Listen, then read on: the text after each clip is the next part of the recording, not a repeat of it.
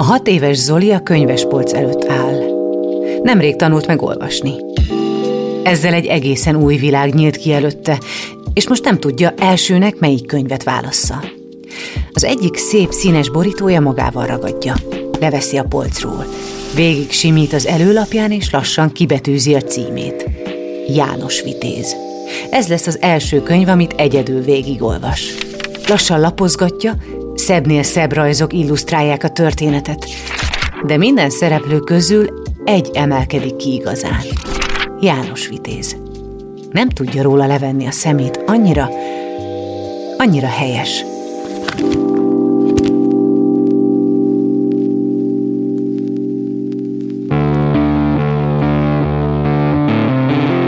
Lovas Rozi vagyok. Ez az Egyszer Lent. Egy podcast azokról, akiknek hatalmas pofont adott az élet. Megjárták a gödör mélyét, de sokkal erősebben másztak ki belőle. Ha azt gondolod, mindennek vége, jussanak eszedbe ezek a történetek. Mindig lehet jobb, ha te is akarod.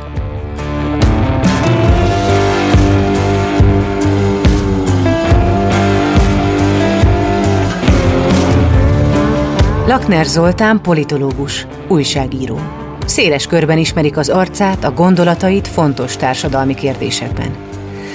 Ő viszont egészen egyetemista koráig nem értette magával kapcsolatban a legalapvetőbb dolgokat sem. Aztán egyszer csak rájött, hogy nincs azzal semmi baj, ha nem tudja megmondani, melyik csaj tetszik neki a suliban, vagy hogy mikor lesz már barátnője. A kérdések rosszak, és nem ő. 20 évesen ismerte fel, hogy meleg. Ekkor egy pillanat alatt állt össze számára minden, ami előtte hosszú évekig megfejthetetlennek bizonyult.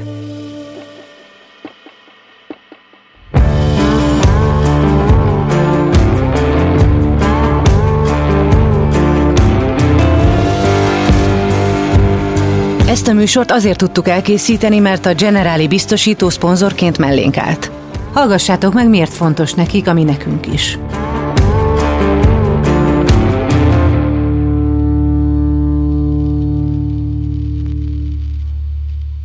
A leggyakrabban a semmiből jön az a bizonyos pofon, ami a padlóra küld. Elveszíted a munkád, a társad, vagy a saját egészséged mondja fel a szolgálatot.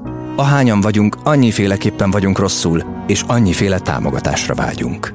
Mi a Generalinál abban hiszünk, hogy empátiával, személyes kapcsolattartással és rátszabott megoldásokkal úgy tudunk segíteni, ahogy neked a legjobb. Azért támogatjuk az Egyszer Lent podcastet, mert tudjuk, hogy ezek a történetek nem csak elgondolkodtatnak, hanem segítenek abban, hogy jobban odafigyeljünk egymásra, és ezzel megelőzhetjük a bajt, vagy csökkenthetjük azok súlyosságát. Heten éltek a kis kelenföldi lakásban.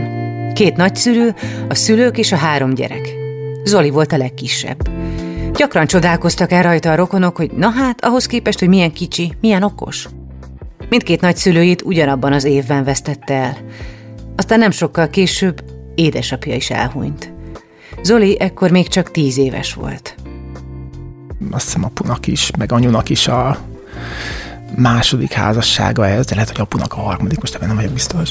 De ez egy a ködbevész, ez a dolog. Tehát az a lényeg, hogy ők, hogy ők azért viszonylag érett fejjel kikötöttek egymás mellett, nagy volt a közöttük is a korkülönbség, nagy volt a szerelem, és Édesapám 47 éves volt, amikor én születtem, ami akkoriban azért, ma már ez nem számít olyan nagy dolognak, azt hiszem, helyesen, de akkor ez olyan különös, különösnek számított, és neki volt egyébként egy elég súlyos cukorbetegsége, amivel mindenféle dolgok együtt jártak, például az érszükület, meg ilyen, ilyen rémségek, ami most azért a 70-es évekről beszélünk, tehát hogy azért nem, nem pont ugyanazt tudta a hétköznapi orvostudomány, mint ma, és hogy akkor, hát én ezt is elmesélésből tudom, hogy, hogy végül is az volt ígérve anyunak, hogy lesz tíz jó évük, és aztán majd meglátják, és nagyjából ez is következett be, és akkor elég sokat betegeskedett már, amikor én, én megvoltam, de, de és ez a dolog lényege, hogy hogy ebből az időből, ebből az első nem egészen tíz évből nekem szinte csak apus emlékeim vannak. És ez nagyon furcsa, mert hogy anyu persze elmondja, nem megbántottan, csak hát szokott mesélni, hogy mi volt, én például egyáltalán emlékszem azokra a süteményekre, amiket állítólag sütött. Szerintem ezek legendák, hogy ő képviselőfánkot csinált, meg ilyenek. én ilyennel nem találkoztam. meg hogy ugye a, a mit tudom én, a, arra emlékszem, hogy logopédushoz mentem anyuval, és én rémülten kirohantam. Ez majd lényeges lesz az emberekhez való viszonyomat illetően, szóval, hogy, hogy nagyjából ez az összes emlékem, de arra emlékszem, hogy apuval járunk, a, volt egy kertünk, hogy ott focizunk, hogy ott kertészkedünk, hogy ott én fára mászom, hogy törjük a diót, tehát, hogy mindenféle ilyen dolgokra emlékszem tehát mint hogyha valahogy úgy gazdálkodott volna így a, nem tudom mi, a természet a memóriámmal, hogy, hogy úgy, úgy koncentrálta ezeket a dolgokat, hogy én erre emlékezzek ezekből az időkből. Édesapja halálát követően a család is szétesett. Mindenki kereste a helyét a családban és a világban is. Próbált újra magára találni. Hiába lehetett sejteni, hogy egyszer csak eluralkodik rajta a betegség, Zolit villámcsapásként érte apja halála.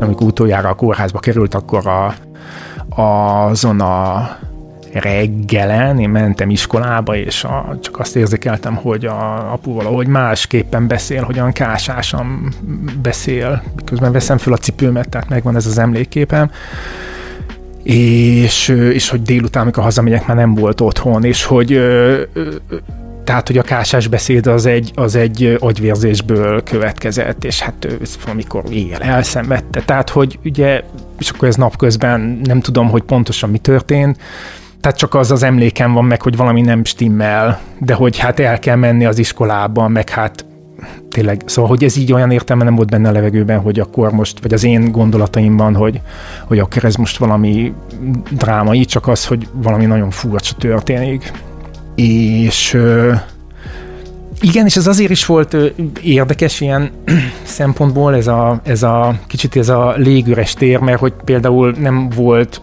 hát szerencsére olyan barátom, akivel hasonló történt volna. Ebben az időszakban Zoli szabad idejét főként két dologgal töltötte el. Olvasással és focival. Otthon rengeteg könyv vette körül. A család mindennapjaiban folyamatosan jelen volt az olvasás.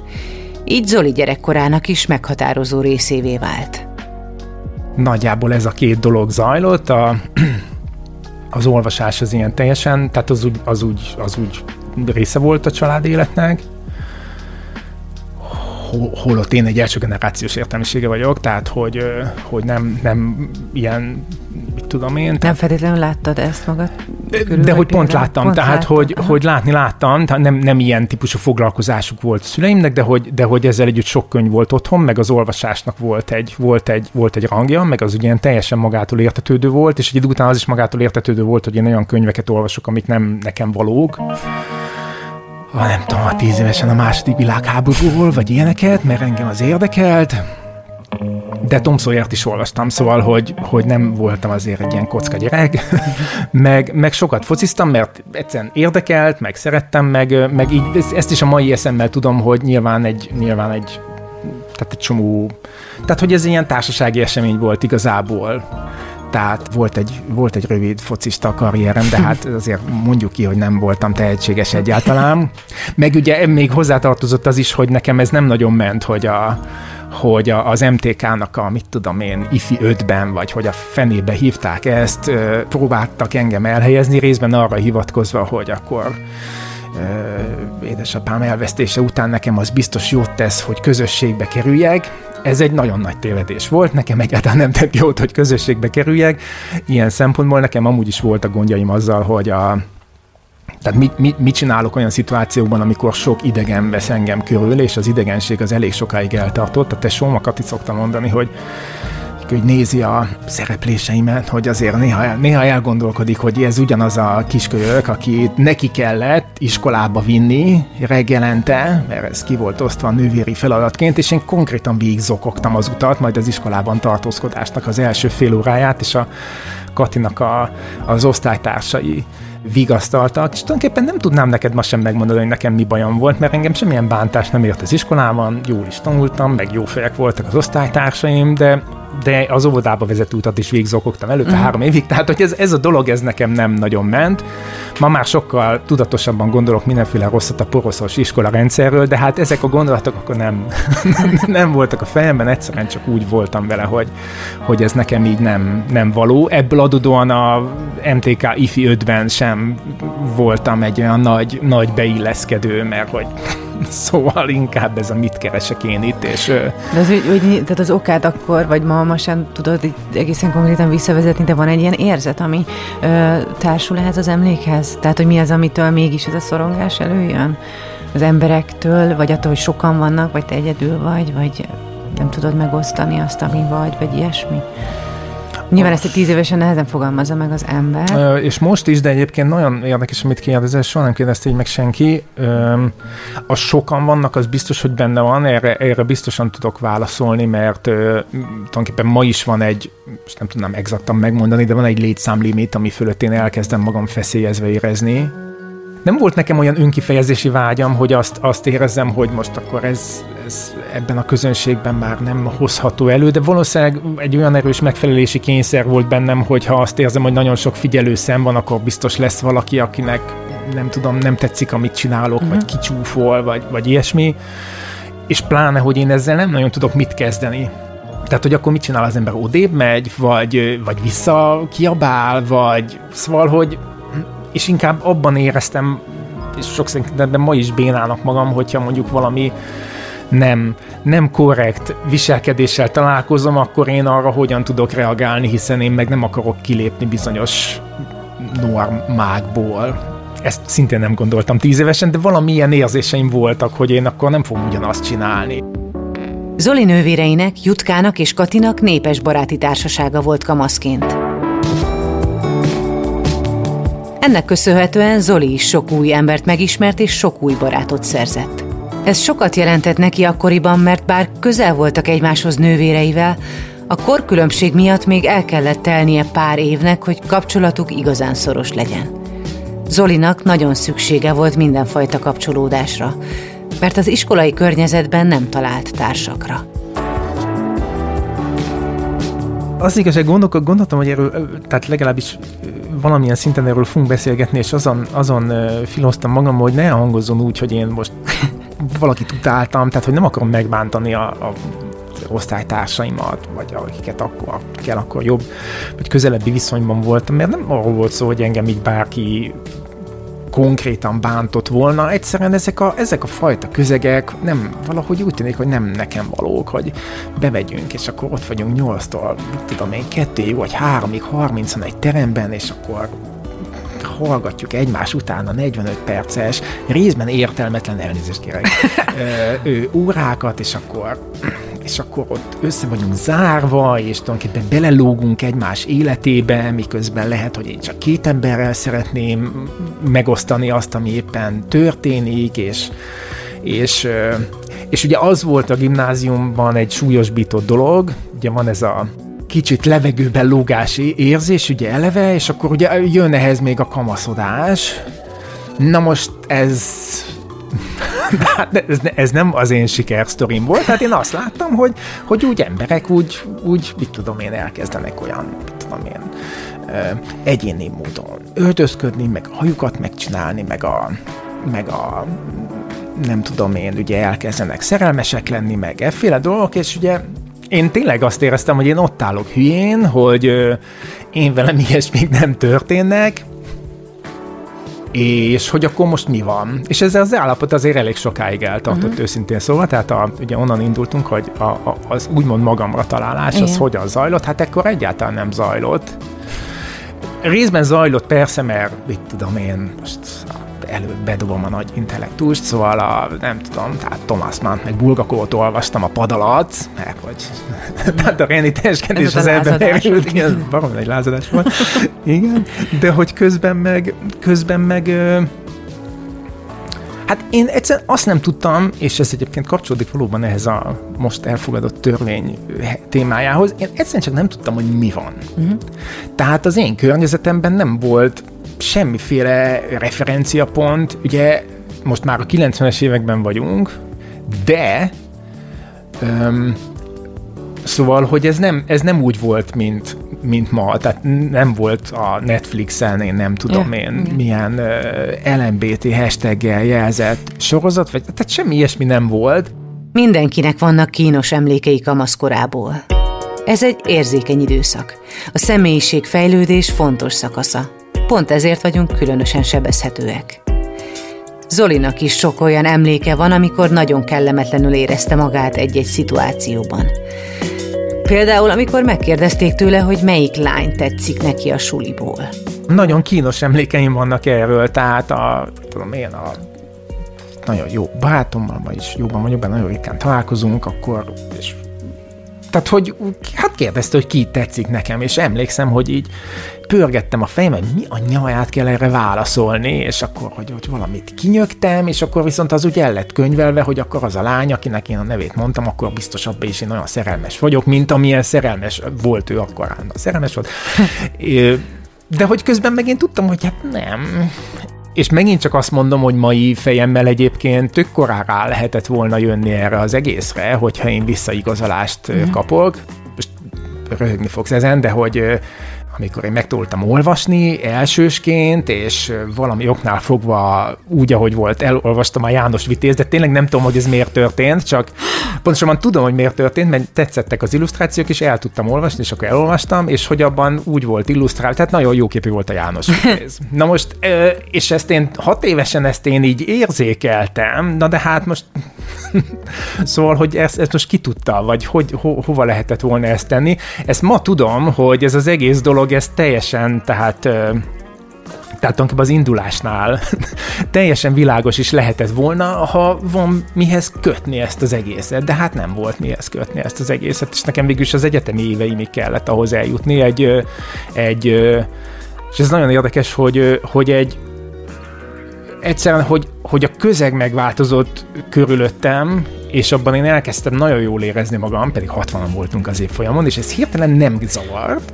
Zolinak egyetemista korában jött el a felszabadító felismerés, hogy meleg. Az egyetemi időszakról és arról, hogy hogyan tudott a családja és a barátai elé állni, és ők hogyan fogadták a hírt, a szünet után mesélek nektek.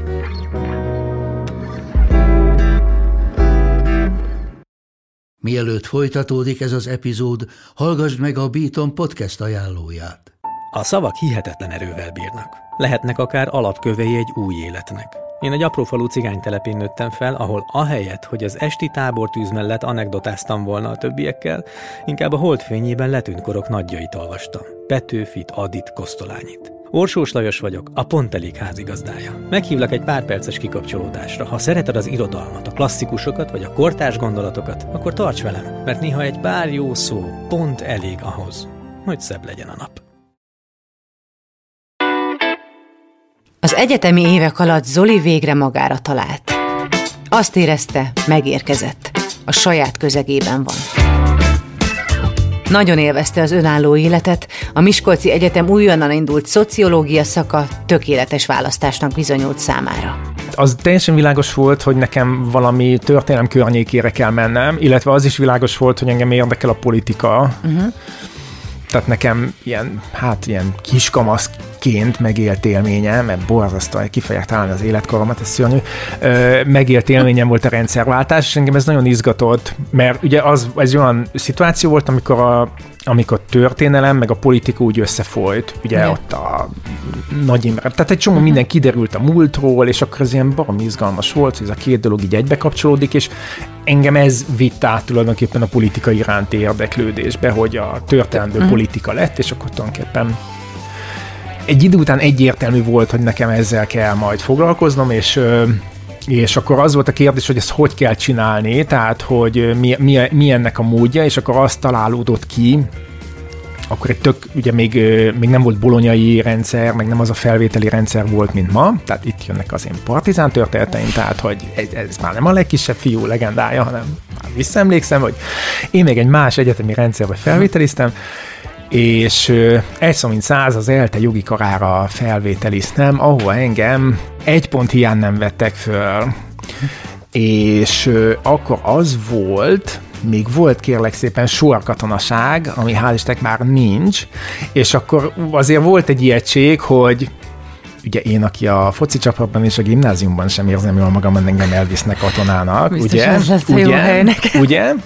És akkor részben, részben emiatt az volt kitalálva, meg hát részben anyagi problémák miatt, de most nem akarom a megfelelő gyermek dalát előadni, tehát hogy azért addig jár a családi pótlék, amíg a gyerek egyetemre jár, vagy tanul valahol, tehát hogy egyetemre kéne menni, mert azért nem vetett föl minket a pénz, tehát hogy ez számított, és akkor és akkor létezett egy olyan intézmény, hogy pót átjelentkezés, és pót átjelentkezéssel kérlek szépen, ez nem hangzik talán nagyon szexi módon, de a Miskolci Egyetemre kerültem, ahol akkor indult politológus képzés. Na most erről azt kell tudni, hogy hogy ez egy baromi jó képzés volt, legalábbis az első három évben biztosan, tehát egy csomó olyan tanár tanított, aki az eltén, meg a mai Corvinuson tanított, ők voltak a, az IC professzorok krémje, akkor ez egy létező intézmény volt, meg az áll, akkor államigazgatási főiskola nevű helyről jött egy csomó olyan tanár, aki, aki tényleg nagyon, nagyon magasan jegyzett volt, kifejezetten az volt ott a cél, hogy, hogy ott egy nagyot dobjanak, és dobtak is, és ugye ez a közeg, amiben én bekerültem, ebbe az egyetemi közeg, ez azért volt nagyon izgalmas, mert tulajdonképpen majdnem mindenki ilyen egy pont hiány nem vettek föl engem típusú ember volt. Nagyon sokan voltak közülük budapestiek, de nem csak budapestiek, ahogy mondtam, és ö, valahogy, tehát az volt a társaságban, hogy egyikünk sem nagyon érti, hogy kerültünk ide, próbáljuk magunkat jól érezni. Tehát ez volt a, ez volt a, a, a közegnek a feelingje, és tényleg csak nagyon jókat tudok mondani erről, tehát ott például az volt az élményem, hogy a, a, a beiratkozás pillanatában már tök jókat dumáltam a mellettem ülővel, tehát teljesen, teljesen érted, akivel mai napig nagyon jó volt. Tehát, hogy telj, teljesen értetetlen dolgok kezdtek el zajlani az első pillanattól, miközben hát most el tudod képzelni, hogy mennyire volt kedvem nekem Miskolcon lakni, de közben meg az van, és a miskolciakat nem akarom megmántani, mert amúgy meg, meg az egy nagyon jó emlékem, hogy végül is így, és velem elég sok dolog történt így egyébként, ettől kezdve, hogy, hogy úgy bele, belettem lökve egy helyzetbe, és akkor ott talpon kellett maradni.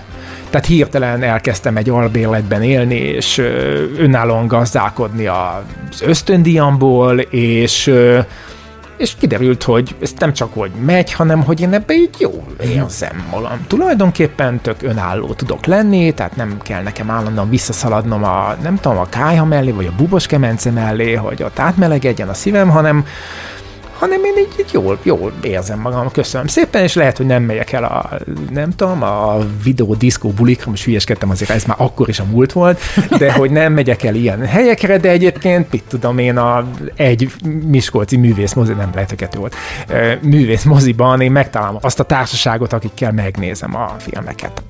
Az új környezet sokszínűsége olyan izgalmas volt, hogy Zoli egyszer csak azon kapta magát, hogy már nem érzi magát feszélyezve a nagy társaságokban.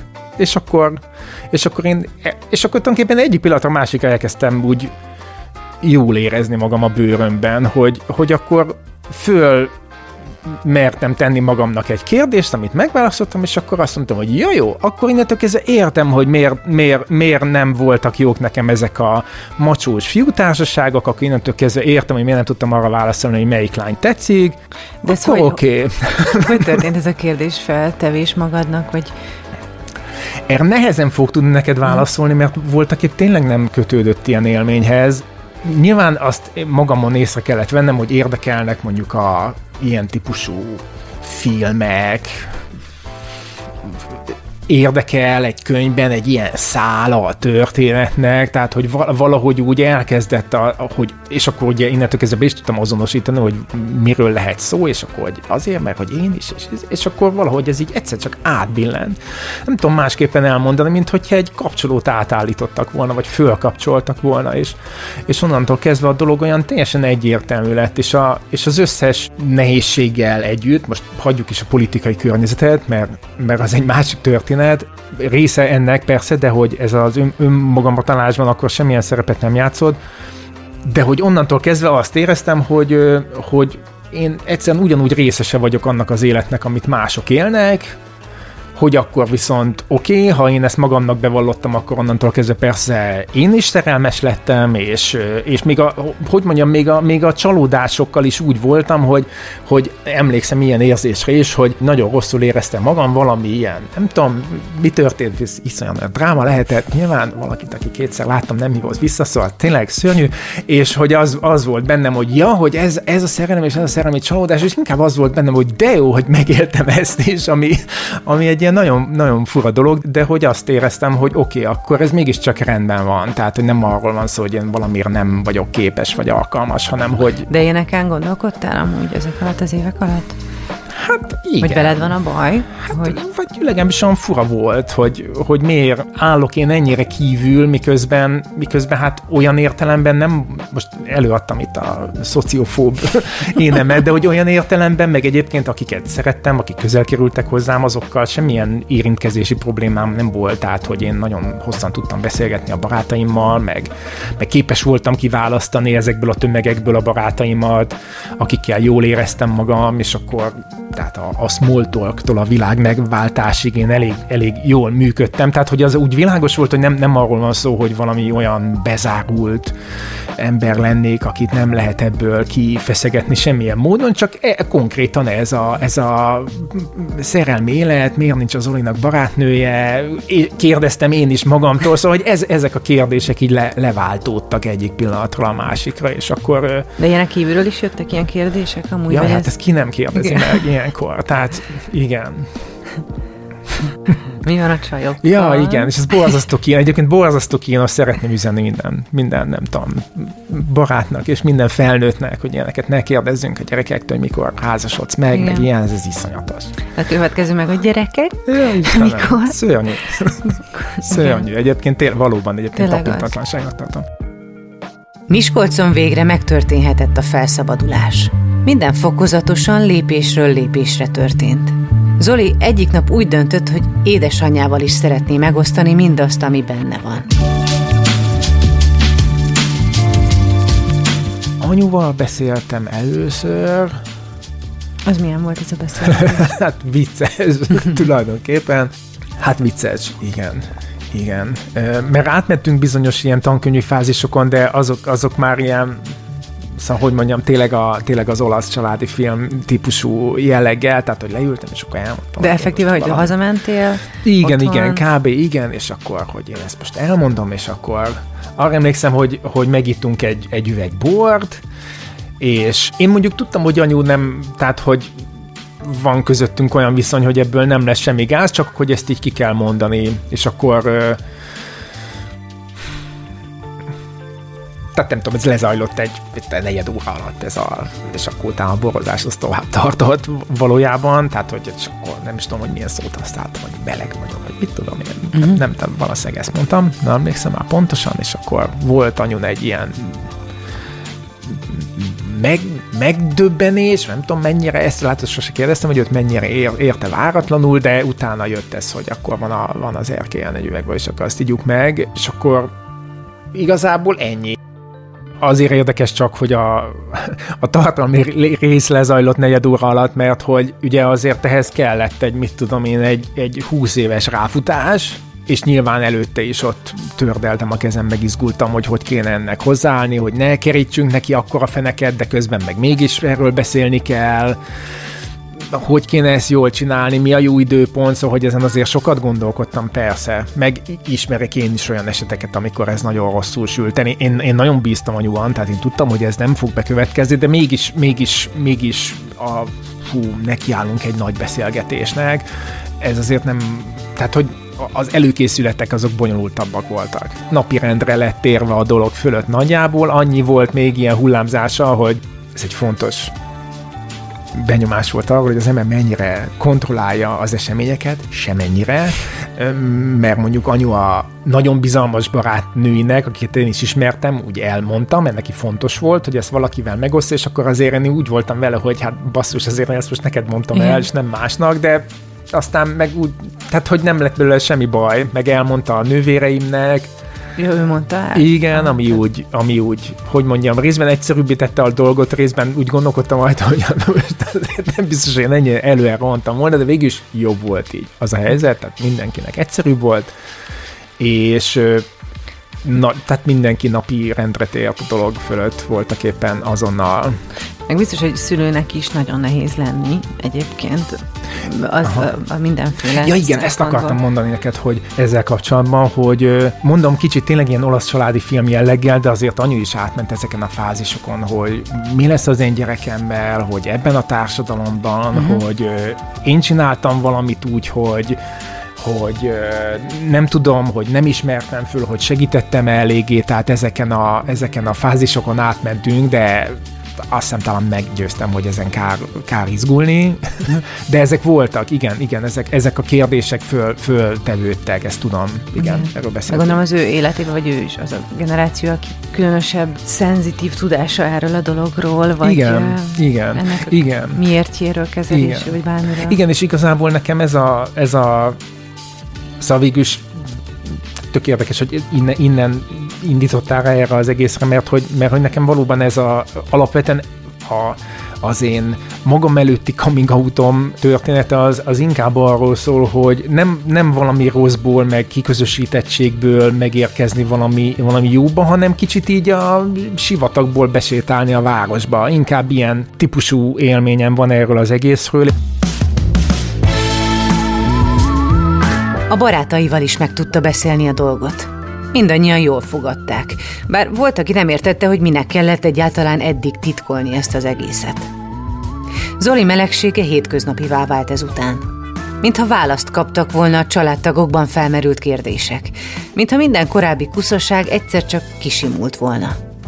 Megértette az eddig megnevezhetetlen érzéseket. Én ezt tök komolyan mondtam, hogy amikor én ezt így megmertem beszélni magammal, meg tudtam, hogy tehát egyáltalán ismertem fogalmakat, meg, meg hogy, hogy ez mi, akkor én, akkor én tényleg teljesen. Tehát én, én azt gondolom, hogy én akkor találtam úgy magamra, amiből egy csomó minden következett szerintem, és hát ebből gondolok dolgokat.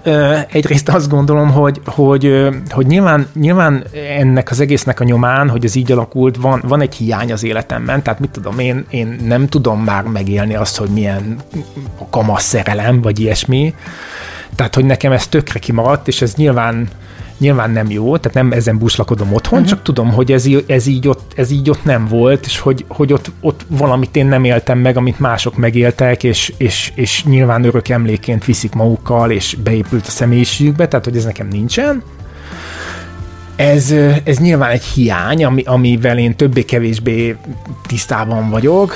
Öm, másfél azzal biztatom magamat ilyenkor, hogy, hogy, hogy amú, amúgy is ö, több tekintetben ilyen, tehát, vagy hát igen, szóval, hogy ilyen későn érő típusnak mondhatom magam, tehát késő jövök rá dolgokra, meg, meg nekem egyébként kell idő, ilyen hétköznapi döntésekben is, hogy leülepedjen, és akkor egyszer csak látom a megoldást, de hogy én azonnal nem biztos, hogy valami jót tudok valamire mondani, és ebből adódóan lehet, hogy viszont akkor a mindaz, amit, amit én gondolok magamról, az talán megalapozottabb, mert ezek már az én döntéseim, tehát nem arról volt szó, hogy a, a szocializáció során uh-huh. valamivel belenőttem, és akkor azt csinálom, és viszem tovább, hanem amilyen döntéseket én magammal kapcsolatban hoztam, azokat, azokat én hoztam meg. A környezetedben volt olyan, akinek egyébként ez ez az önmagára találás, vagy akár a kommunikáció erről a dologról, az sokkal nehezebben ment?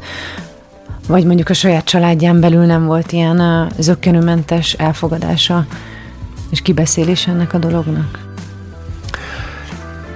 Hát olyan volt például, hogy nem ilyen kifejezetten, tehát az én közvetlen környezetemben traumatikus élményről nem tudok most, biztos, hogy eszembe jutna, ha lenne ilyen. Olyan van, aki mondjuk még, még, még tovább vár, tehát mondjuk a 30-as éveiben. Uh-huh ismert rá magára, és beszélte meg a szüleivel, ismerek olyanokat, akiknek ugye ö, feleségük, gyerekük volt, és azért az nyilván egy nagyon másfajta élmény, amikor, amikor ezután kell magaddal is megbeszélni, meg hát a, yeah. meg hát a hozzátartozóiddal megbeszélni. Őszintén nem tudom, hogy ez egy nemzedéki dolog-e, mert mert akikre most éppen gondolok, azok, azok mondjuk nálam valamivel idősebbek, és hogy lehet, hogy náluk még fokozottabban érvényesült az, hogy egyszerűen nem volt közeg, amiben ez a, ezzel az egésszel elő lehetett volna jönni, vagy nem volt egy életmód minta előttük, és, és lehet, hogy ez hát nem merem azt mondani, hogy ma már nincs, mert szerintem nagyon eltérő a, a, a, a melegek helyzete is, mert most én egy ilyen nem tudom, egy privilegizált városi értelmiségi vagyok, tehát hogy, hogy az én közegem nyilván tök más, mint hogyha ezt egy kisvárosban kellene megélnem, és ott a, nem tudom én, tanár lennék, vagy valami, tehát hogy, hogy, hogy titkolózni kéne, Öm, szóval, hogy, szóval, hogy nem merem azt mondani, hogy ez ma már nincsen, talán, talán kevésbé vagy kevesebb ember van erre rákényszerítve. Én remélem, nem abban az értelemben, hogy ne örülnének ők annak, hogy gyereket vállaltak, és ne szeretnék a gyerekeiket, mert nem erről van szó, csak, csak nyilván senkinek nem jó a hazugságban élni, és ez annak az életét is megnehezíti, aki, aki hát elszenvedője mondjuk, mondjuk ha nem tudom, férfi melegekről van szó, akkor a, és mondjuk házasságban élnek, akkor ugye van egy feleség, aki vagy sejt valamit, vagy nem sejt, és tehát én azt gondolom, hogy így nem lehet boldogan élni. Az elfogadás elengedhetetlen a saját belső békénk megtalálásához. Legyen szó saját magunk vagy mások elfogadásáról. Sokan vannak, akikben túl sok az elnyomott frusztráció, hogy képesek legyenek erre. Egyszer éltem át olyat, hogy egy ilyen meleg kiránduló társasággal egy skinhead támadást, egyébként. Fénye, ez nem volt vicces azért annyira, de, de volt benne egy komikus elem, egy fiút nagyon orba vágtak, az egyetlen nem volt vicces.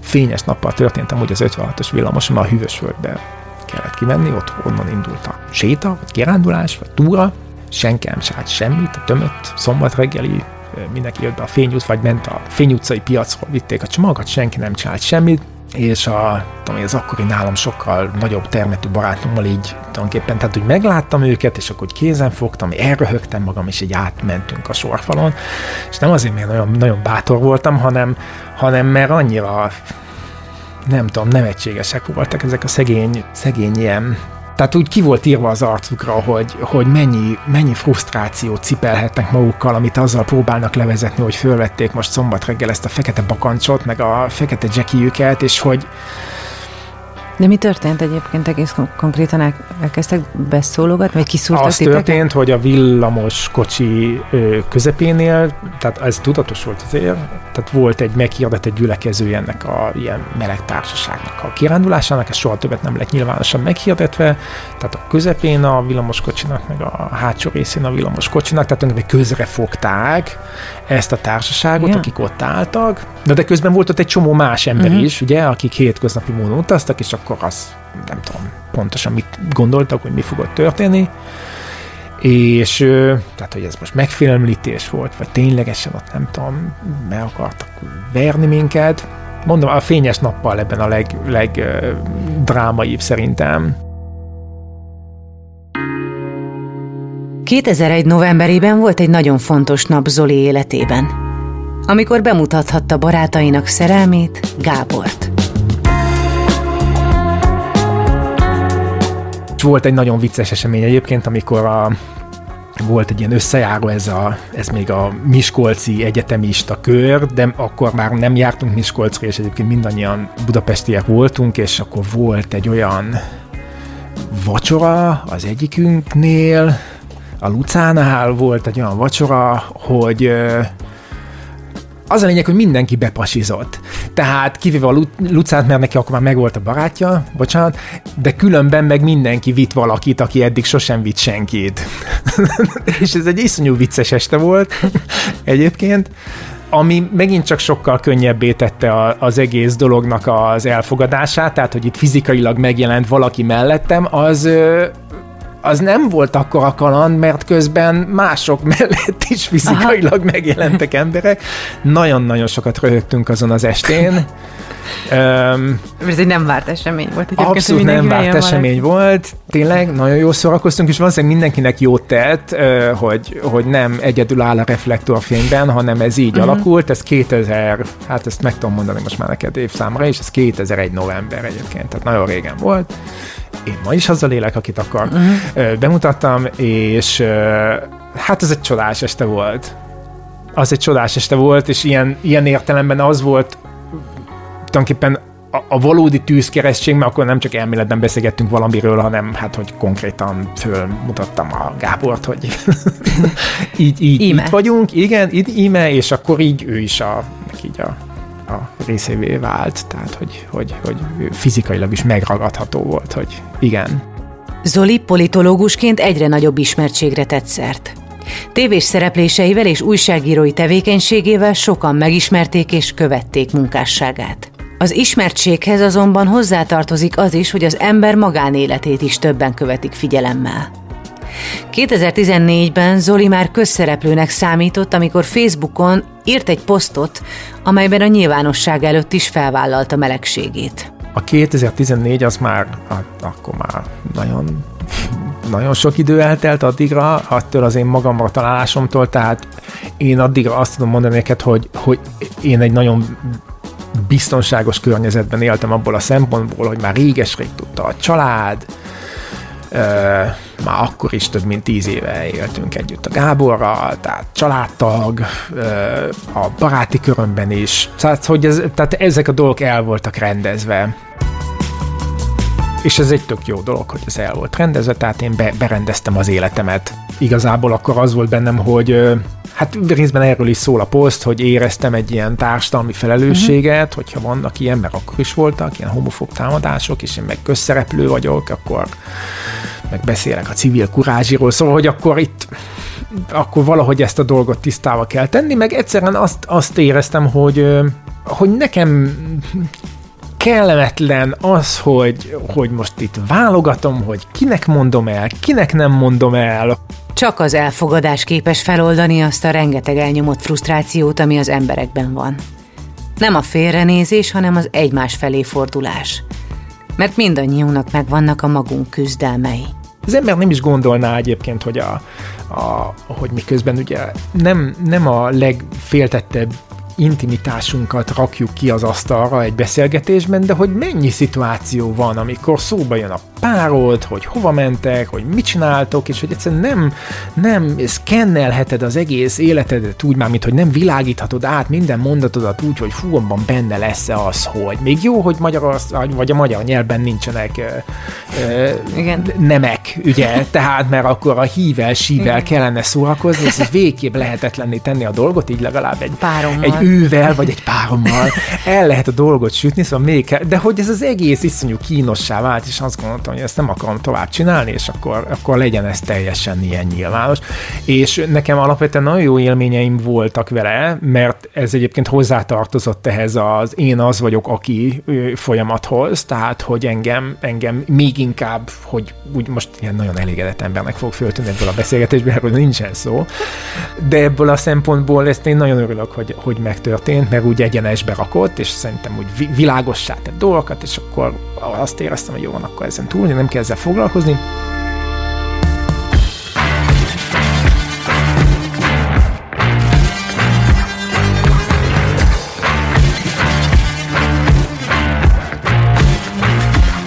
Az Egyszerlen Podcast harmadik évadának második epizódját hallhattátok.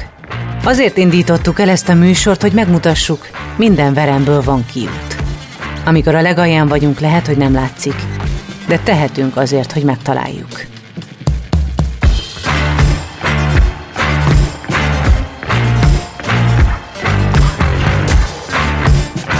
Az epizód szerkesztője Mihály Kövisára, szövegíró Horváth János Antal, a gyártásvezető Grőgerdia, a zenei és utómunka szerkesztő Szűcs Dániel, a kreatív producer Román Balázs, a producer pedig Hampuk Rihárd volt. Lovas Rozit hallottátok. Hamarosan újabb történettel jövök.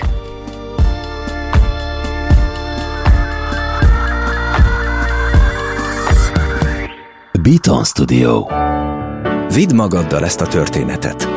Ha van lehetőséged, kerüld el a bajt. Ha pedig már benne vagy, ne feledd, minden gödörből van kiút. Generali. Érted vagyunk.